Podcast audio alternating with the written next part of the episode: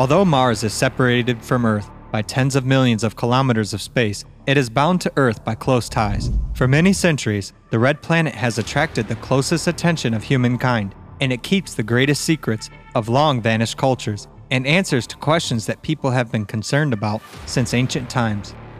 Mars is the fourth planet, resembles Earth in the solar system more than any other planet. If we compare Earth to Mars, they have a similar axial tilt to their orbit. They do a full rotation around their axis within almost the same time. The axis of Mars, just like the Earth's axis, is subject to cyclic oscillations, which astronomers call precession. Just like the Earth, Mars is slightly flattened at the poles and expanded at the equator. Four seasons of the year follow each other there. Mars has polar ice caps, mountains, deserts, and sandstorms. Although nowadays Mars is a lifeless desert, there is evidence that in ancient times there were rivers and oceans, and its climate and atmosphere were similar to the earthly ones. Pyramids and the Sphinx. The first images taken in 1972 show a section of the surface of Mars known as the Elysium Quadrangle. Triangular and pyramidal structures can be seen in the east of its central part. Four structures that form a precise construction on the Martian surface, which is very similar to the arrangement of the Earth's pyramids, are particularly interesting.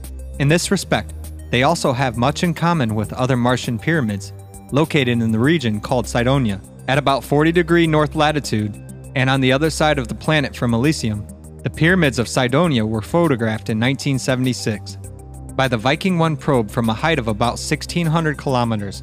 Many elements that are of artificial origin can be seen in the picture. The most amazing is an enormous face, which resembles the features of the earthly Great Sphinx. Thanks to the second photograph taken 35 Martian days later, under different lighting conditions, another image was discovered. It made it possible to conduct a comparative analysis and accurate measurements of the face. Approximately 16 kilometers away from the face, there is a five-sided D&M pyramid named after NASA employees Vincent DiPietro and Gregory Molenaar, who discovered it. Like the Great Pyramid in Egypt, it is oriented almost exactly to the north-south axis. The facade of the D&M pyramid has three sides, located at an angle of 60 degrees. The central axis points to the face, the image of the pyramid to the left of this axis points to the center of what the researchers of Cydonia called the city. The edge of the pyramid to the right of the central axis points to the top of the dome structure, exactly called the dome. Having discovered the pentagonal pyramid, DiPietro and Molenaar noted its size, 1.6 kilometers by 2.6 kilometers. These numbers are very close to the golden ratio. Richard Hoagland, a former NASA consultant, looking at the perfect pentahedral mirror symmetry of the D&M pyramid, notes If you overlay the famous figure of Leonardo da Vinci, the Vitruvian Man, on the perfect geometric shape of the D&M pyramid, they will match. D&M seems to be a striking statement of human-like proportions, built on alien terrain, almost in the shadow of the main humanoid resemblance of the face. The face is not a single structure on the Cydonia plain, but it is surrounded by other abnormal structures which some researchers consider to be even more important.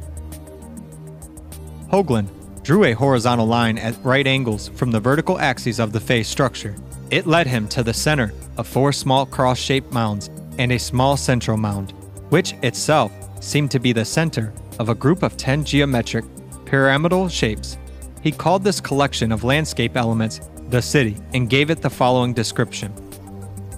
The rectangular construction of massive structures is alternated by several pyramids of smaller size and small buildings of conical shape. All this is located on an area of 4 to 8 kilometers and follows a rectangular layout created by numerous elements located at right angles to one another, including even straight streets going approximately from north to south.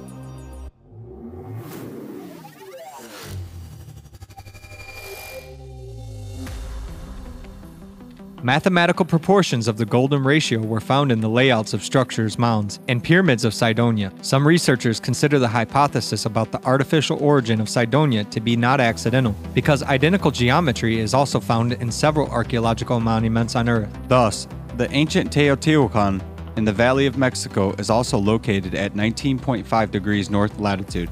Here, Three huge pyramids rise above the four kilometer long Avenue of the Dead the Pyramid of the Sun, and the Pyramid of the Moon, and the Pyramid of Quetzalcoatl. The structures of Teotihuacan were also built in accordance with sacred geometry. When the pyramids of the moon and the sun in Teotihuacan and the D&M pyramid on Mars were measured, it was found that the value of their angles correspond to the latitude at which they are located.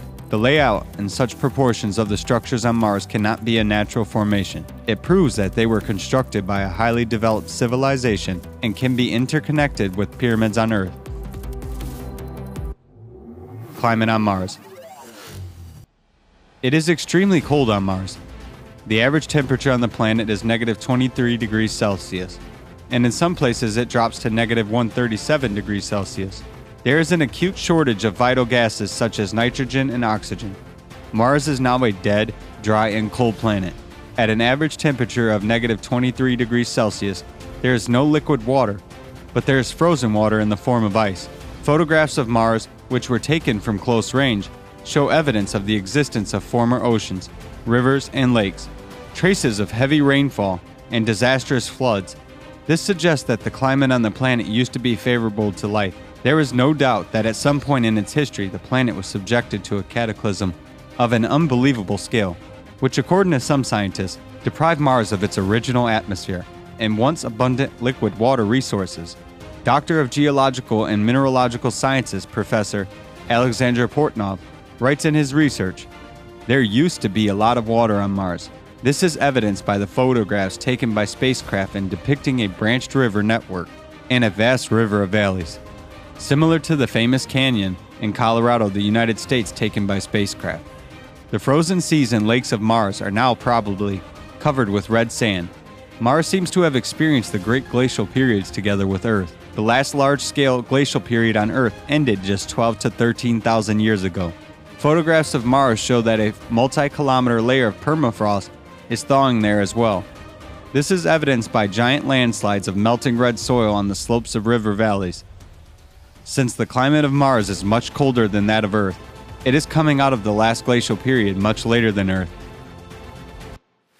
In the scientific works of astronomers Victor Clube and Bill Napier, it is said that the cataclysm that struck Earth at the end of the last glacial period occurred at the exact same time as the cataclysm that destroyed Mars, and that these two events may have the same reason. The researchers also note that at the time of the described disaster, there was a lot of water on Mars, but it was mostly under the surface.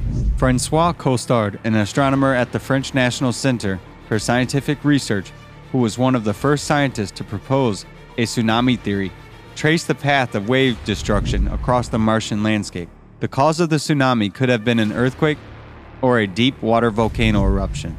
Michael Malin, who participated in the processing of data from Mars Pathfinder, said it was a colossal disaster. A flood of this scale on Earth would have covered the entire Mediterranean basin. Although liquid water on the surface is unstable, under current conditions, we observe widespread evidence of water erosion. The most interesting characteristics of the landscape are wide dry valleys, which may have been formed as a result of severe flooding.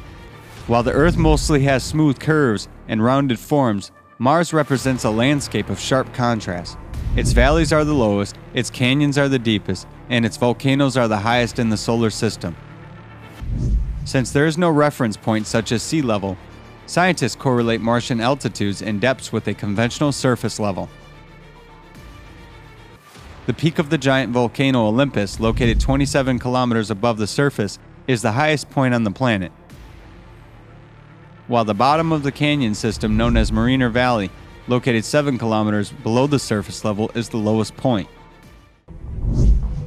Thousands of huge craters on the surface indicate that the planet was repeatedly bombarded by comets and asteroids. The object whose fall led to the formation of Hellas crater on Mars had 100 kilometers in diameter, while of the other two, Isidis and Argyre, 50 kilometers and 36 kilometers in diameter. Characteristic faults on the Martian surface indicate that at some point there was a significant change in its rotational speed. According to the laws of celestial mechanics, Mars must make one revolution every 8 hours instead of one full revolution takes almost 25 hours. Another interesting characteristic of Mars is an almost complete absence of a magnetic field. Although there is undeniable evidence that in the past the planet had a strong magnetic field, Geologist Professor Alexander Mikhailovich Portnov states The disaster on Mars has happened recently, only a few tens of thousands of years ago. This is evidenced by an excellently preserved condition of its relief forms, river valleys, and meteorite craters despite the powerful dust storms. Graham Hancock, in his book The Mars Mystery, quotes evidence from many scientists about the existence of a highly developed civilization on Mars, which perished about 20,000 years ago. One of the versions of a planetary disaster on Mars, which led to the weakening of its magnetic field, is inversion of magnetic poles. Presence of a weak magnetic field on Mars may testify to the process of inversion of magnetic poles on this planet at present. When the polarity becomes reversed, the magnetic field that protects all living organisms from the solar wind disappears. During this period, natural disasters also take place. The weakening of the magnetic field on Mars in the past led to evaporation of the atmosphere on the red planet and the ceasing of biological life. This hypothesis is confirmed by astronomer Vitaly Alexandrovich Bronshten, PhD in physics and mathematics, in his book The Planet Mars, where he writes, according to Shmaya Shlemovich Dolginov, it is possible that Mars is a living planet, although it is now in the state of transition of its magnetic field through the zero value.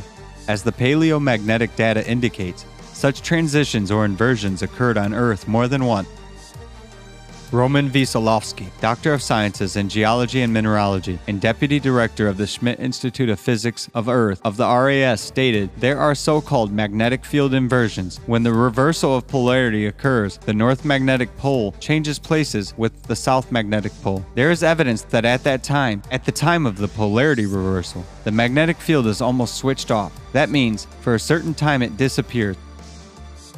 According to physicist Konstantin Zakharov, a periodic change of poles occurs constantly with regular overturns of the core due to the so-called Dzhanibekov effect. According to this effect, any rotating body of a regular shape or with a regular distributed mass in a zero gravity environment will periodically perform a 180 degree overturn or a rollover, followed by a change in the magnetic field. What we now see on Mars might well be a consequence of the magnetic and geographical pole change caused by the shift of the core. These processes are cyclic. Their periodicity for each celestial body is different, and they depend on its weight and positioning in space. History always repeats itself. Once, someone tried to do something, let's say both on other planets and in other civilizations, the same way he talked, and we eventually see completely empty red planets. Why? While they had life because someone talks whereas someone doesn't hear, and someone who hears says, It doesn't concern me, or they talk nonsense. Global disasters on planets are cyclical. And looking at Mars, are we sure that our planet will not suffer the same fate? After all, we see that everyday cataclysms increase on the Earth. Global warming is followed by global cooling, and something happens to the core of the Earth and its magnetic field we, as the entire humanity of the planet Earth, observing our past experience, need to reflect deeply together and join our efforts already, now in order to bring all people together in the face of an impending disaster.